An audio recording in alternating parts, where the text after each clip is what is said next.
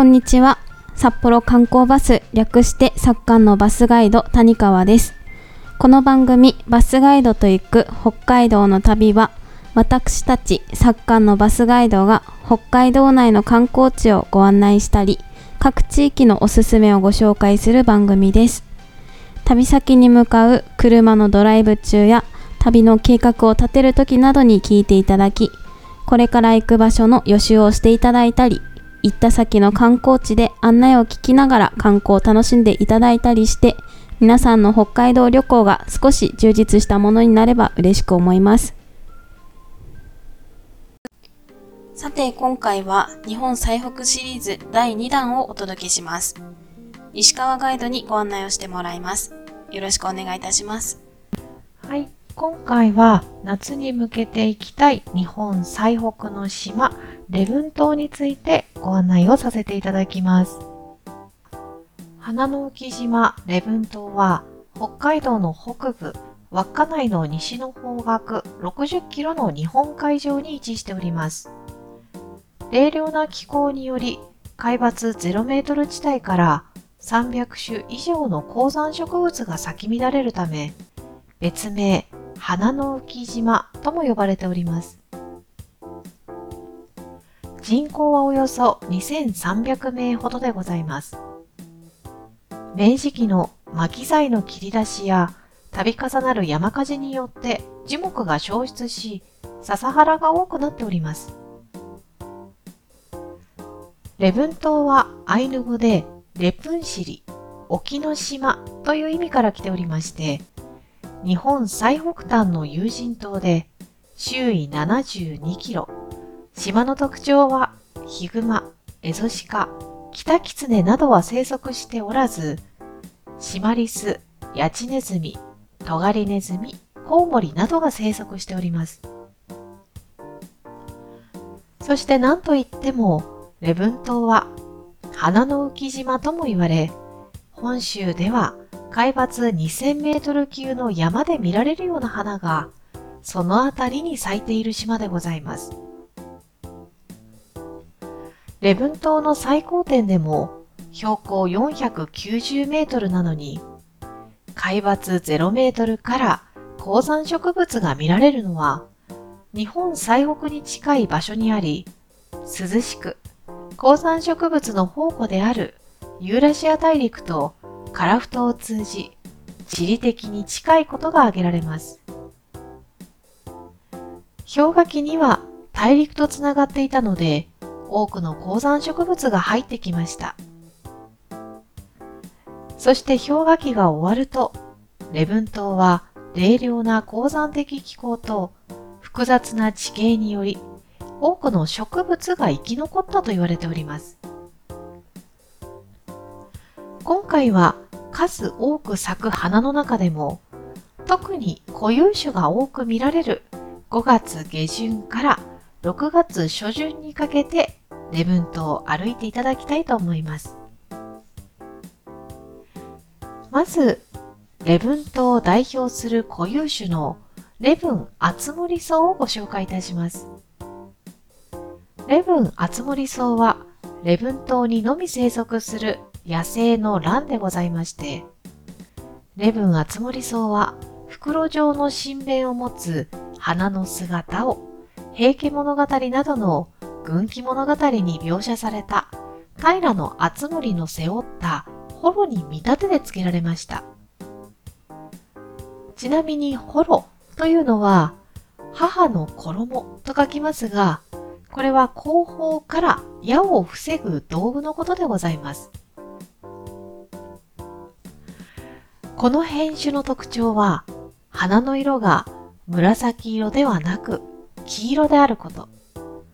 草丈は25センチから40センチほど。花の色は淡いクリーム色で、新弁は大きな袋状で、長さ 3.5 センチから5センチほどでございます。かつては島内各地で見られましたが、山火事が起きた際、木々に埋もれるように咲いていた花が露出したため、洞窟にあい、数が激減し、現在は保護区以外は極めて数が少なくなっております。そのため、礼文島では高山植物培養センターで研究がされており、平成13年には18本の開花に成功いたしました。礼文あつもり草が見られるのは、ターミナルから30分ほど進んだところ、スカイ岬の途中にあるあつもり草群生地で見られますが、このあつもり草群生地は広さ 14.1 ヘクタールとなっております。その他にも礼文島では、礼文島の長花にもなっております、礼文薄雪草。これは別名エーデルワイスとも呼ばれておりますが、礼文薄雪草や礼文小桜、礼文花しのぶ、礼文金梅草など、礼文で見られる花は、他の土地でも咲くが、ちょっと違いのある固有種だったり、または礼文島でしか見られない固有種がございます。これらの固有種には、頭に礼文という名前が必ずかぶせられております。5月下旬から8月にかけて、礼文の花が訪れる人を迎えてくれます。その他、観光面では、礼文島には桃岩展望台、スカイ岬、スコトン岬、ゴロタ岬と名所も多く、2013年には映画の北のカナリアたちの舞台となりました小学校がカナリアパークとしてオープンしております。礼文島へのアクセス方法は、まず礼文島の入り口にもあたります稚内までは丘珠や新千歳空港から飛行機で、また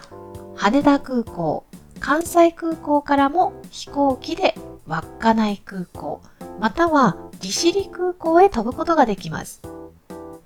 所要時間はそれぞれ50分から2時間30分ほどとなっております。また札幌から稚内まで JR ですと5時間30分ほど。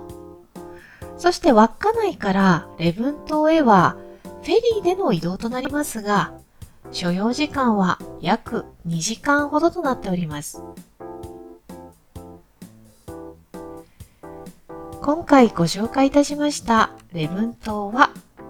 花の浮島とも呼ばれておりますが、夏に向けて行きたい場所であり、一度は行きたいと言われている島でもありますので、ぜひ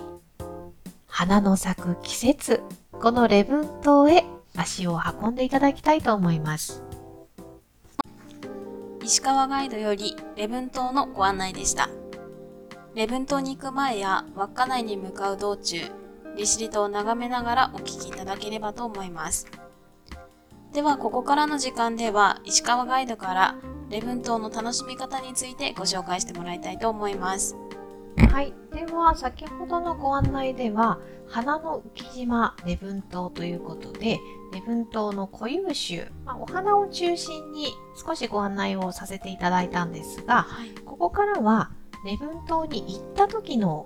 回り方だったりとか、あと各地のおすすめ品なんかを交えてご紹介したいなと思います。はい、島に行ってみたいんですけど、どう回るといいかちょっとわからなくて。いや、そうですよね、一度は行きたいとも言われている礼文島なんですが、まずその礼文島というのが周囲が約60キロほどで、だいたい 2,3 時間でくるっと回ることができると言われている、島になります。ただ礼文島というのは、ちょっと思い浮かべていただきたいのが、島の形というのが、丸い形ではなくて、カニの爪みたいな形をしているのが特徴なので、島をきれいに一周することが残念ながらできない島になってます。なのでフェリーターミナルとなっているカフカ港からは、まず島の一番北を目指して最も美しい海を望めるスカイ岬や、晴れた日はサハリンまで見える北端のスコトン岬を目指すのが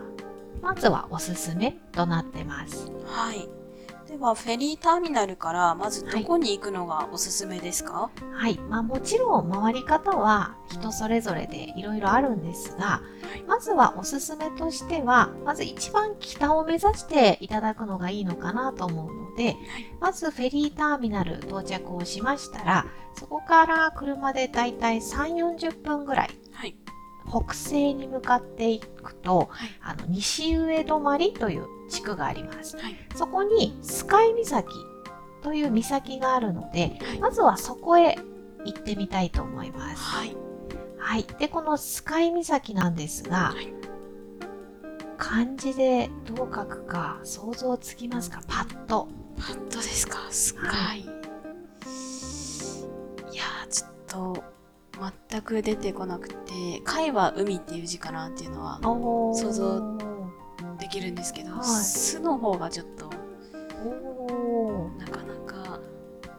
いいとこ行きましたね。スカイ岬というのがもともと意味的には澄んだ海という意味なので、そのまま、澄み通るとかの澄む、澄んだのに海と漢字で書いてスカイ岬と呼んでます。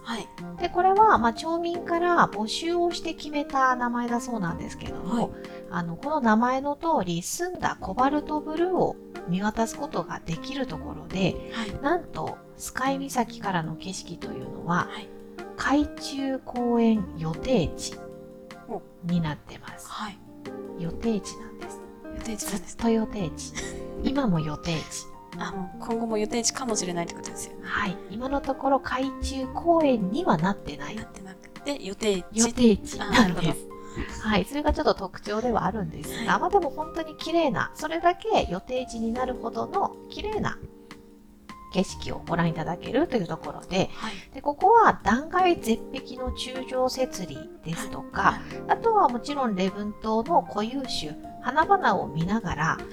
到着したところからスカイ岬の展望台まで結構急な階段がありまして、それを上がっていく形になります。階段を上がっていくっていうことは運動になりますから、ちょっとお腹空きそうですね。いや、そうですね。まあいい運動になるちょっと心の準備をして上がるような場所なんですけども、それを上がっていくと上に展望台があって、でそこでコバルトブルーを見渡しながら、一息ついていただいて、また降りてくるという形になるので、そうなんです。結構お腹がすくかもしれないですね。もちろんこのスカイ岬にも、美味しい味覚おすすめというのがありまして、ここでは2つ今日ご紹介したいと思います。1つは、もう私島に行ったら必ずと言ってよいほど買う私個人のおすすめが、ホッケのトバ、ホッケの燻製なんですけれども、これ礼文島の漁協組合が出しているもので、だいたい700円前後で出してて、開きホッケあるじゃないですか、あれのちょっとみりん漬けした燻製トバなんですけども、自分でハサミでカットして皮を剥がして食べるんですけど、結構柔らかくて味が良い、美味しいそうですね。お酒飲まない人にもおすすめです。なので、ぜひ島に行ったらこのホッケのトバは私おすすめ、特に漁協組合で出してるのが私個人的にはおすすめなんですが、種類は結構いろいろあります。でもう一つは、その場で食べていただくことができるタコ串。いいですね、タコ。そう、島といえばやっぱりタコも美味しいところではあるんですけれど、このタコ串は柔らかいタコに結構大粒なんですよ。これに味噌塗ってるんですけど、この味噌がなんとウニ入り、ちょっとウニをこう入れた贅沢ですね、味噌で、そう結構甘みがあって、これはねぜひ行ったら食べていただきたい。食べたいですね。たまにとど肉も出るそうです。そうなんですね。ちょっと変わり種ですけれど、ということで、まず1箇所目はスカイ岬、おすすめはホッケのトバとタコ串を食べていただいて、じゃあ出発をしてはい、今度はスカイ岬から15分ぐらい車で進んだところ、はい、スコトン岬にご案内をしたいと思います。はい、はい、このスコトン岬もちょっと変わった名前ではあるんですが、はいまあ、江戸屋参道という、はい本当に礼文島の花々を見ながら、はい向かうことができる道のり で、スコトン岬は礼文島の最北端と言われてます。で、正面には無人島となるんですけども、トド島というのがありまして、はい礼文島の一番北にあたるところというのがスコトン岬。スコトンというのがいろいろな説はあるんですが、はい、アイヌ語ではシコトン、大きな入り江のあるところという意味もあるそうです。で、はい、先ほどから最北端とよく寄ってるんですけども、はい、稚内の宗谷岬というのがよく日本最北端と呼んでまして、はい、北緯45度31分22秒が宗谷岬なんですけども、はい、スコトン岬って北緯45度27分51秒、はい、なので位置的には宗谷岬よりはちょっと南側に入る形になるので、はい、なので今ではスコトン岬を日本の北限ということで、はい、呼んでおります。はい、で、ここ民宿もあるので、はい、好きな方は民宿に泊まっていただくのもね、いいと思います。はい、で、ここでのおすすめは、ここそんなに歩くところじゃないので、はい、駐車場のところに売店が1軒ありまして、はい、そこで出している昆布ソフト、これが名物です。美味しそう。食べたことありますか？昆布ソフト。ないです。多分イメージ的には、はい、昆布のソフトっていうちょっと不安がよぎる方もいらっしゃるかもしれないんですが、はい、ここの昆布ソフトは、まあ、色はもちろん緑、はい、で少しシャリシャリした感じの食感 で、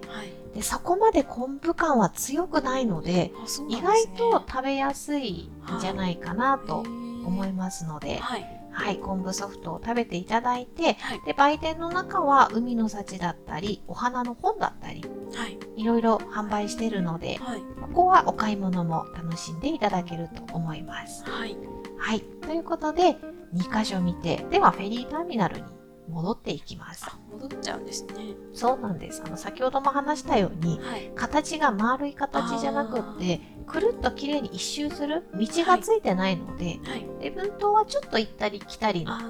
い、コースになっていきます。はい、で最後に、フェリータ